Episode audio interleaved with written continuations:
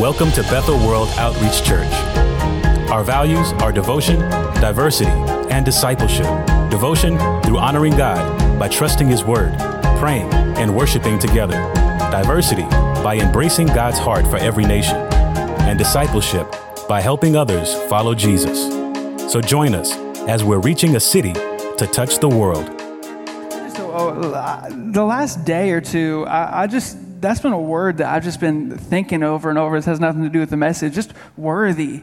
God's just worthy. He's just like, He's worthy. I've been finding every song that I can find on Spotify that has worthy in it. Like, whenever you think about like the hardest thing that Jesus has ever asked you to do, like, He's worth it.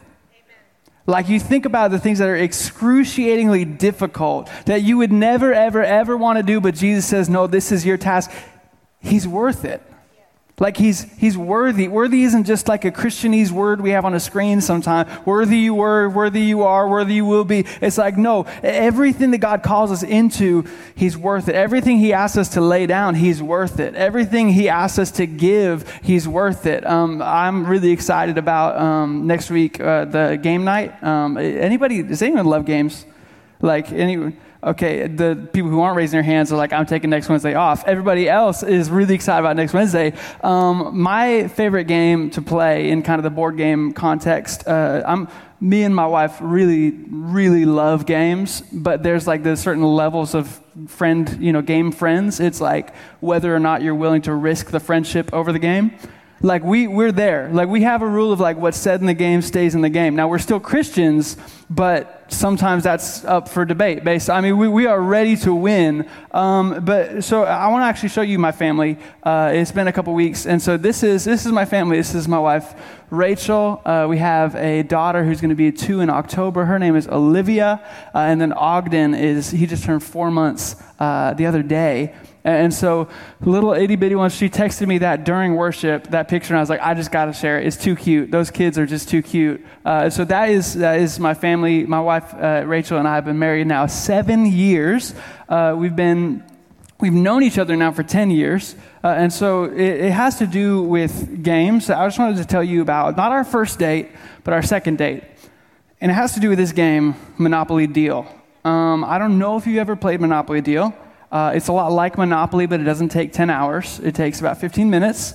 Um, but it's, it's full of these different cards that you can, uh, you know, there's action cards. I'm not going to teach you how to play the game. I'll bring it next week and we can play it. But there's different, there's like money cards and property cards and action cards. And, you know, you can have this like strategy mixed with luck, you know, things like that. I don't know. Christians aren't supposed to believe in luck, are they? I don't know. Luck chance, predestination. It's like if, if the Lord predestined you to have those cards. There we go. But it's like so it's chance and, strategy and all these things mixed together. Uh, but if you ever played Monopoly Deal, like so many card games and, and like family games, the rules can kind of evolve over time.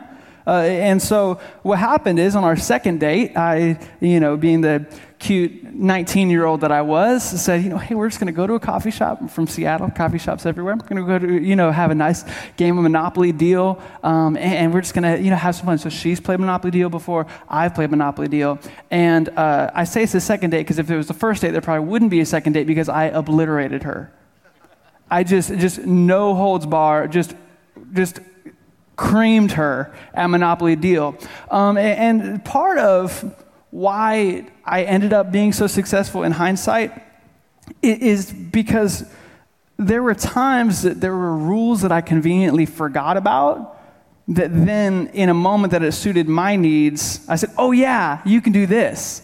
And, and then i would play uh, just a brutal hand. I'd like dude you get if you're if you're in the dating you know season of life just don't do that. Just let them win. But i didn't. And so there's all these rules that had evolved in her way of playing and in my way of playing that may or may not have been in the original way. And you make decisions on how you play based on the rules that you're following and so you have these guiding principles uh, that change the way that you interact with the game, that you play the game, uh, because you have this set of rules, whether they're the same rules as I'm playing with or you're not. We're playing the same game. In the same way, we have these guiding principles that guide our lives, whether you're a Christian, unchristian, uh, this is your first time in church, you grew up in church. We all have these guiding principles. And even just because you're a Christian doesn't mean they're exactly the same, but we're guided by questions like this as we make day to day decisions decisions, on how we want to play the game of life. Questions like this what are, What's important to me? What's a value of mine? What's a priority? Questions like what makes a good person versus a bad person? There's questions like what determines right and wrong, or is there even a right or wrong? The questions, the answers to questions like these guide our reality and how we make decisions one way or the other. What's the choice we're going to make? How are we going to spend those dollars, spend those hours, or invest our time? Uh, we have questions like which is more valid, thinking, feeling, or intuiting? And we create for ourselves these rules, these kind of house rules, if you will, uh, as we go about life, and we're guided uh, by this complex set of past experiences, past trauma, and past uh, victories that we bring into our present day reality, and, and these rules that we've created. And then you add personality into the mix, where if you take, you know, the, the most common Myers Briggs would say that there's 16 different types of personalities. Some uh, would say that there's hundreds of different personality types based on the tests that you take. And so it's no secret that we're a group of incredibly complex individuals. It's no secret that when you start adding all of these factors of past experiences, rules of life, personality types, and individuals in the same room, let alone uh, the same uh, grouping, the same church, it starts to get a little chaotic. And in this series that we did, this kind of sub series last week, we introduced a, beautiful community. We look at this complex mess of people, and we see that God wants us to walk together. Like that we're playing at times by different rules, that we have different perspectives, that we have different backgrounds, different uh, cultures, but we're all expected to be together we wonder why it's so hard. But to take it further, Paul in uh, Philippians, you can turn to Philippians if you'd like, it's going to be on the screen in just a moment. But it's this complicated humanity that we're talking about that Paul pens these words that would be read not only by the Philippians, but by complicated communities of complicated people for the rest of time. And he says this Philippians 2, verse 1. Therefore, if you have any encouragement from being united with Christ, if any comfort from his love, if any common sharing in the Spirit, if any tenderness and compassion, then make my joy complete by being like minded, having the same love, being one in spirit and of one mind.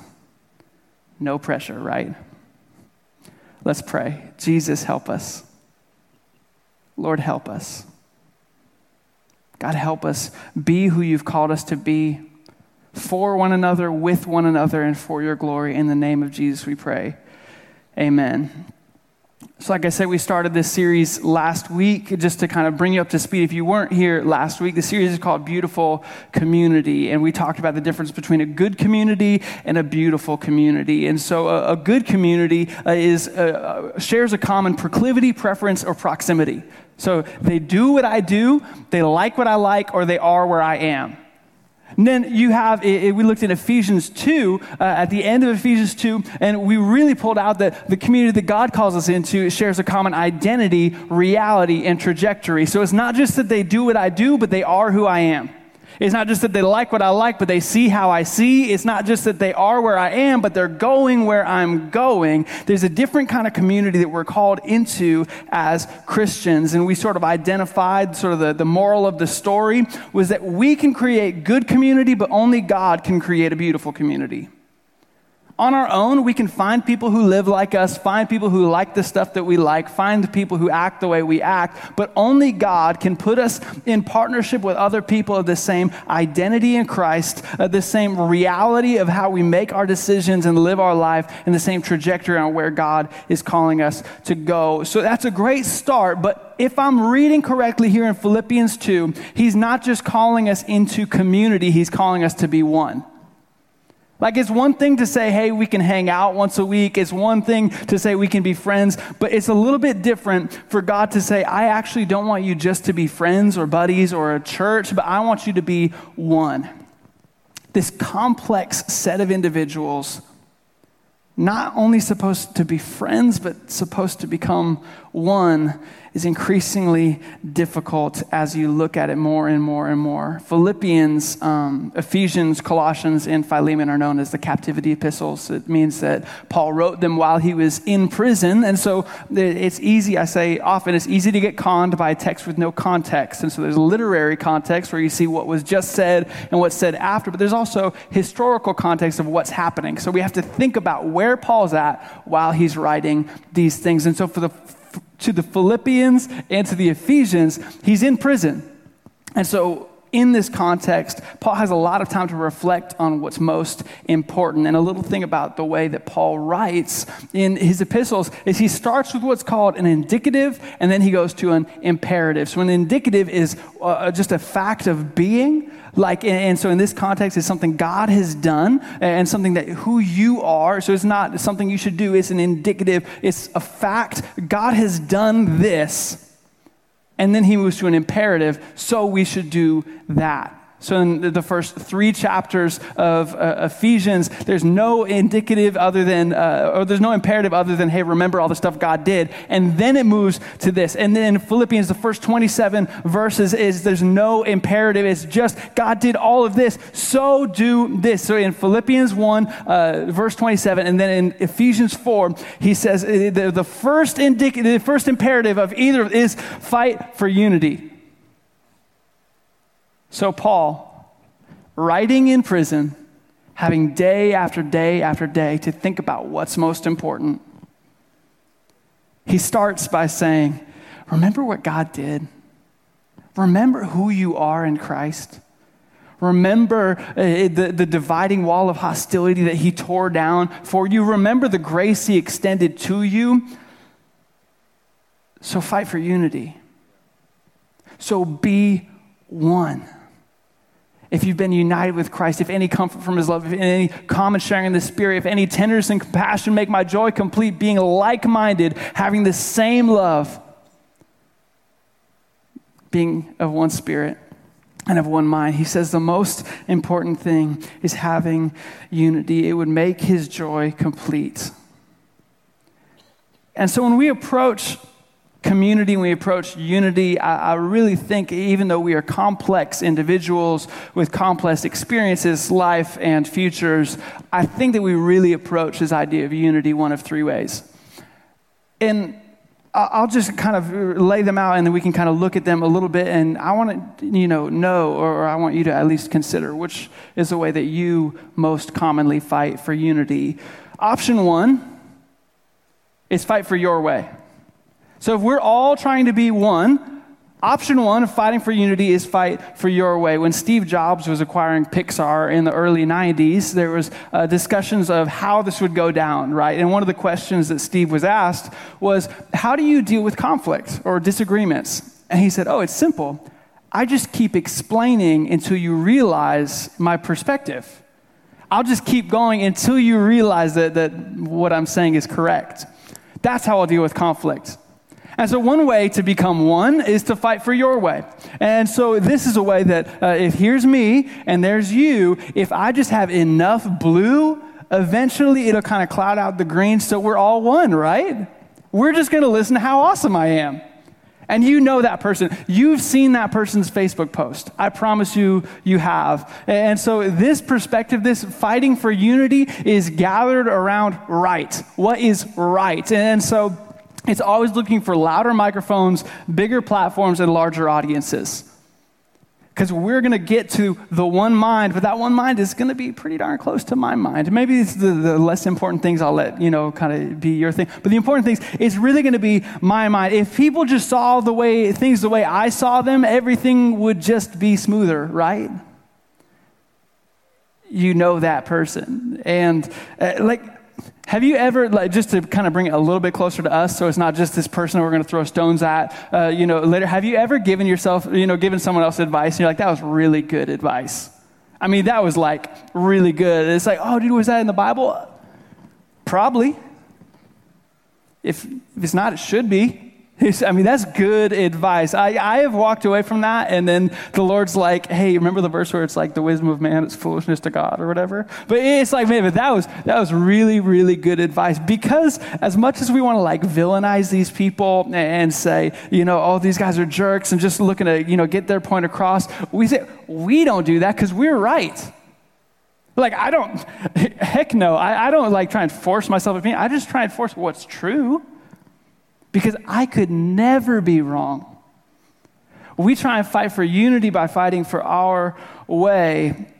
And I don't think that any of us would walk away going, yeah, that's the right way to do it. So we don't need to spend too much time asking ourselves if this is what Philippians is asking us to do, because I really don't think that it is. But I was uh, at Chick fil A last night picking up some, uh, some of the Lord's chicken for my family uh, after we had a guest services training here, and then I ran um, to get to the Lord's chicken. If you actually don't need to pray over Chick Fil A, it comes pre-prayed for. Um, and so if you're ever looking for a hack, save some time. You don't need to pray. It's been prayed for. Um, so go ahead and just skip right to your meal. Um, so picking up some of the Lord's chicken last night, and um, so I went through the drive-through, and I'm standing or I'm sitting at where they give you your food, and they are figuring out the rest of my order or whatever. And I hear this girl um, who's working, one of the managers or something, is on the walkie talkie with the person who's at the actual drive through. There's some confusion about the order, so she's giving instructions, and then um, like this person over there keeps on like cutting her off, like, oh, got it, and then is taking action. She, she's like, no, no, no, listen, I need the seven milkshakes, but three of them have no, got it. He's like, no, no, but three of them haven't. okay, cool, cool, got it. And so we sometimes do that though with scripture where we like read the verse of the day and we go, cool, got it. And we don't realize that if we just kept reading, he would like tell us how to do it. Like if we just like let the person finish the Chick-fil-A operator, we would get the right amount of milkshakes, we'd get the right amount of cherries, and it wouldn't be so hard. We do that with scripture sometimes where we go, okay, we, we got to be one mind, one love, one spirit, all this stuff. So here's how I'm going to do it. No, no, no, but he goes on a little bit and gives us some clues. Let's look at it one more time, but go a verse or two further. He says, Therefore, if you have any encouragement from being united with Christ, if any comfort from his love, if any common sharing in the Spirit, if any tenderness and compassion, then make my joy complete by being like minded, having the same love, being one in spirit, of one mind. Do nothing out of selfish ambition or vain conceit. Rather, in humility, value others above yourselves, not looking to your own interests, but each of you to the interests of others. In your relationships with one another, have the same mindset as Christ so, in that case, if it's not option one, which is fight for your way, could it be option two, which is yield to their way? So, there's fight for your way or yield to their way. Now, this would look at this, you know, scripture and it might at face value look like that because it says something like, do nothing out of selfish ambition or, or vain conceit. Okay, cool. So it's going to be their way. Uh, value others above yourself. Cool. Going to be their way. Don't look at your own interests, but the interests of others. Okay, cool. It's going to be their way. So I'm not going to fight for my way. I'm going to yield to their way. And I think that sometimes we wrongly interpret scriptures like this as, as to say, sit down, shut up, and serve. That this is really just saying, hey, the, the key to unity is you getting out of the way. That if you just show up to stuff, make sure you like give to, to the campaign, make sure that you like, you know, cheer when they say cheer, and then you go home. That's your role in unity. Because you need to step aside and let someone take it. Remember, it says, to like value other people over yourself. Remember, it says. And so we have this like wrong sense. It's well intended, I think, you know, that we view like humility as, as that maybe it's well intended, but it's unsustainable. Like we can't go on like that for very long, and it robs the rest of the community of what God's put in you. Like when we say the key to unity isn't me being in the spotlight, it's me being in the sideline, then we really start to get in the situation where we're robbing other people of what God's put in us for them. Eh, I love that uh, Tryon Edwards, a, a, a theologian in the 1800s, said, True humility is not abject, groveling, self despising spirits. It is but a right estimate of ourselves as God sees us. True humility is not an abject, groveling, self despising spirit. It is but a right estimate of ourselves as God sees us. If we feel like the quickest way to unity is us getting out of the way, there are so many verses that we have to throw out. Because there are too many verses about how awesome you are to think that God wants you out of the equation. Like there are too many verses about the call that he has on your life, the gifts he's put in you. I love in Ephesians 4, it tells us that as a community, we push each other towards God and keep each other from false teaching. In 1 Corinthians 12, it says that every part of the body is essential. Even the things that you don't think are, they really, really are. There are too many verses about how awesome you are for me to think that God's plan is for you to sit down and get out of the way in order for us to be of one mind for us to be of one heart, of one love, because that's really what God is calling us to be. It seems difficult, but at the same time, it's in Scripture for a reason that God has a plan. It involves us not just being together, not just being friends, but actually being one, of one mind, of one love, of one spirit. If we really look a little deeper, one mind, how to think, that we make decisions based on the same rubric of what wisdom is that our rules start to look more similar. Our house rules uh, aren't, you know, my way to play or your way to play, that they have a similarity, that we have one way to understand uh, uh wisdom and understanding, that we have one love and this is talking about the agape love, the sacrificial love, that we act the same way. We don't just think the same way, but we act the same way. That we're people of self sacrificing love. And it says of one spirit, how we feel, our essence, our, uh, our soul. Uh, it has a similar fingerprint, like the fingerprint on the graphic. There's a single, uh, similar fingerprint on each of our souls that we're called to be one in the same in so many ways. But if unity has to either be me in the spotlight, or me on the sideline, it sounds pretty far from what Paul is saying is available to us in Christ. But before we look at option three, which is your proclivity? If you're fighting for unity in your own way, is your way to look for the spotlight or look for the sideline? Is it to say, man, I can't wait to share my deep thoughts and my impressive theology and, and advice with, with someone, or is it to say, i really need to let someone else take charge because that's the way we're all going to view ourselves as one? Our tendencies make up our internal house rules. The same way you might play Monopoly Deal different than I play Monopoly Deal. It, it makes up our own house rules. But here's the thing about Monopoly Deal and so many card games we look a lot at like the cards and we can say, you know, that this is how I grew up playing and this is how you grew up playing. And we can fight all day about which is right, but inside the box is, is another piece of paper. And on the paper, it actually tells us what the real rules are. And so if you're missing the paper, of course it's going to be whether I'm right or you're right. But when you realize that there actually is a right way to play, it's no longer are we playing my way or your way, it's are we playing the game the way it was intended to be played.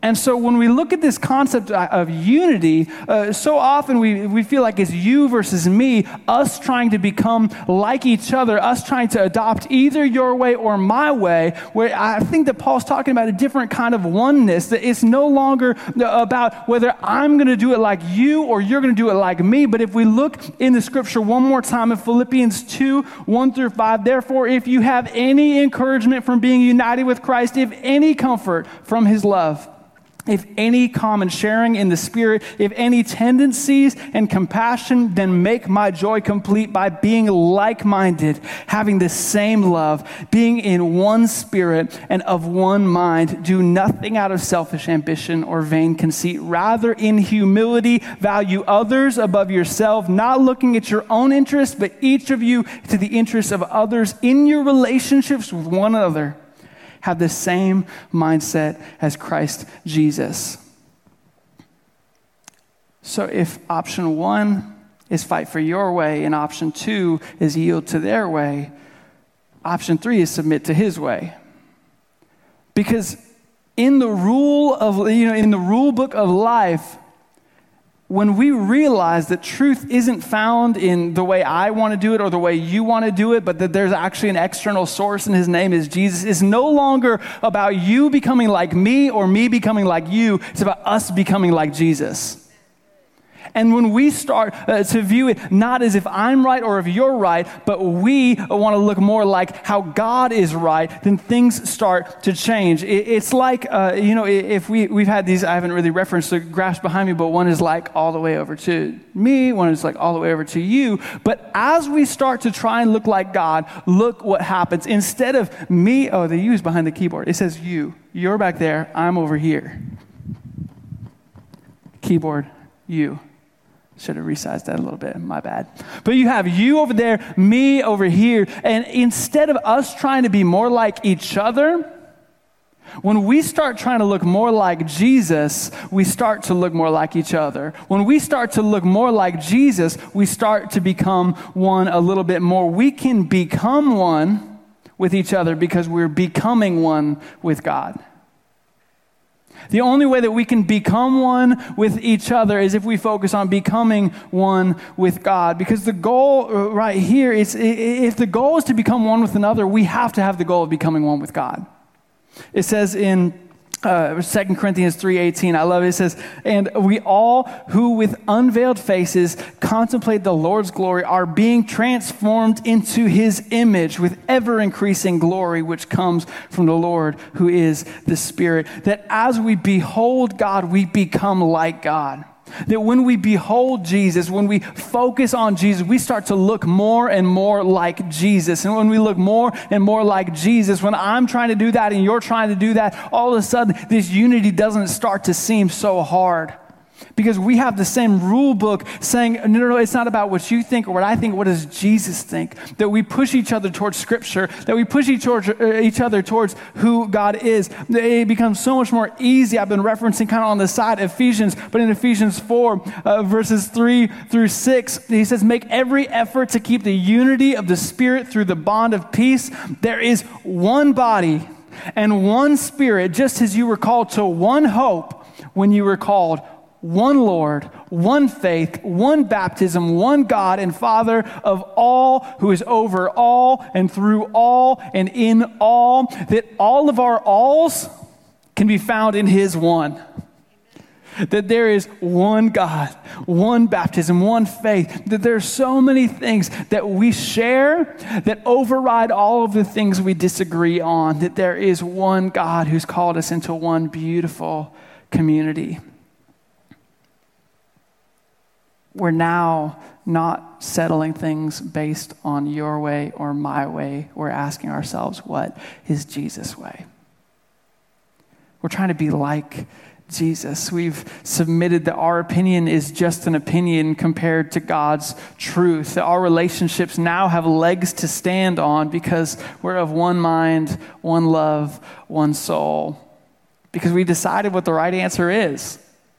It's Jesus. It's like, have you ever, you've played Mad Libs before? Like where on one side you, you don't know what the story is going to be, like, but you just, it says adjective, okay, and you say noun, and okay, and then it's like a funny story on the other side because you're deciding like the words before the story's written. Like, it's kind of like that. If we're playing Mad Libs together and we just say, hey, we don't know what story's on the other side, but our answer is going to be Jesus. Like, we don't, we don't know what we're going to go through, but together we've already decided our truth. That oh, when it's a question of identity, easy, I already wrote it. Jesus. Calling, easy. Jesus. Family, easy. Jesus. I have Christ's mind. I have Christ's identity. I have Christ's uh, proclivities. I have Christ's trajectory that now I've already decided, and we decided as a community it's Jesus. We're going towards Jesus. We're becoming like Jesus. It's not about me being right, you being right. It's about Jesus being right. So the question stands how do we become one with Jesus? Because we can walk away from a night like this and say, cool, got it. Grids, triangles, try and be like Jesus. We're all going to be okay. Sick. Like we, we can walk away and go, man, well, that was so good. Great job, Pastor. Fist bump, and we'll see you on Sunday. But how do we become like Jesus? And it, it just makes me think, I've been thinking more and more the last few weeks of just the importance of the Word of God. It sounds like, oh, I didn't have to come to hear that, but seriously, like, read your Bible. Like, uh, I have a friend, and it just breaks my heart to see uh, some of the things that they've been posting that uh, someone who was just so on fire for God and now is really shifting some perspectives. Go, oh, Jesus wouldn't do that. Jesus wouldn't do that. Jesus is this. And I'm looking, because, you know, Pastor Rice has encouraged us to read the, the New Testament every month. So I'm reading the New Testament and I'm looking at the Jesus that they're talking about and I'm looking at the Jesus in the Bible and I'm like, that doesn't sound like Jesus. And it's not because I'm right. I'm just trying to spend time in the thing that I know is right.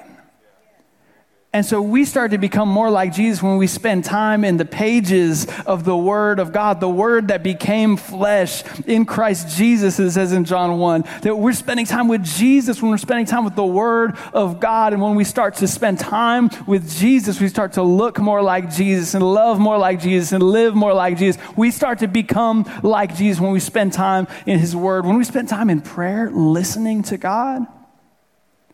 Now, it's actually, Pastor David can come clean, clean, up my theology. Like, this maybe is not so theological as much as experiential. I think it's kind of dangerous if you, like, pray all the time but never read your Bible.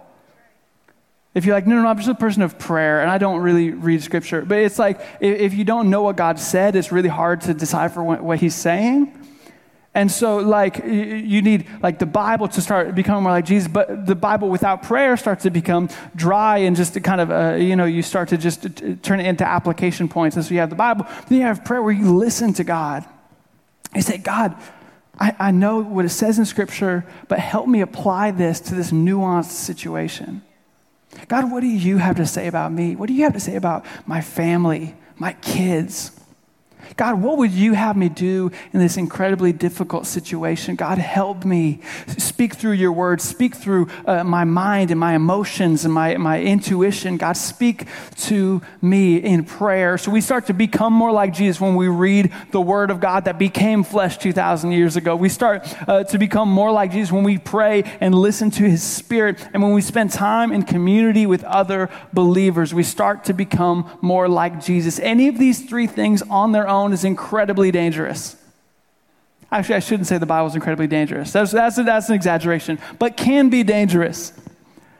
But when we combine them together and we have the, the Word of God giving us insight, revelation, and wisdom, the Spirit of God speaking to us in prayer, and the community of God rallying around us and encouraging us towards God, we start to look more like Jesus. And so when we look more like Jesus, if I'm focusing on more, looking more like Jesus and you're looking more like Jesus, then we start to look more like each other because we really did what Philippians 2 said.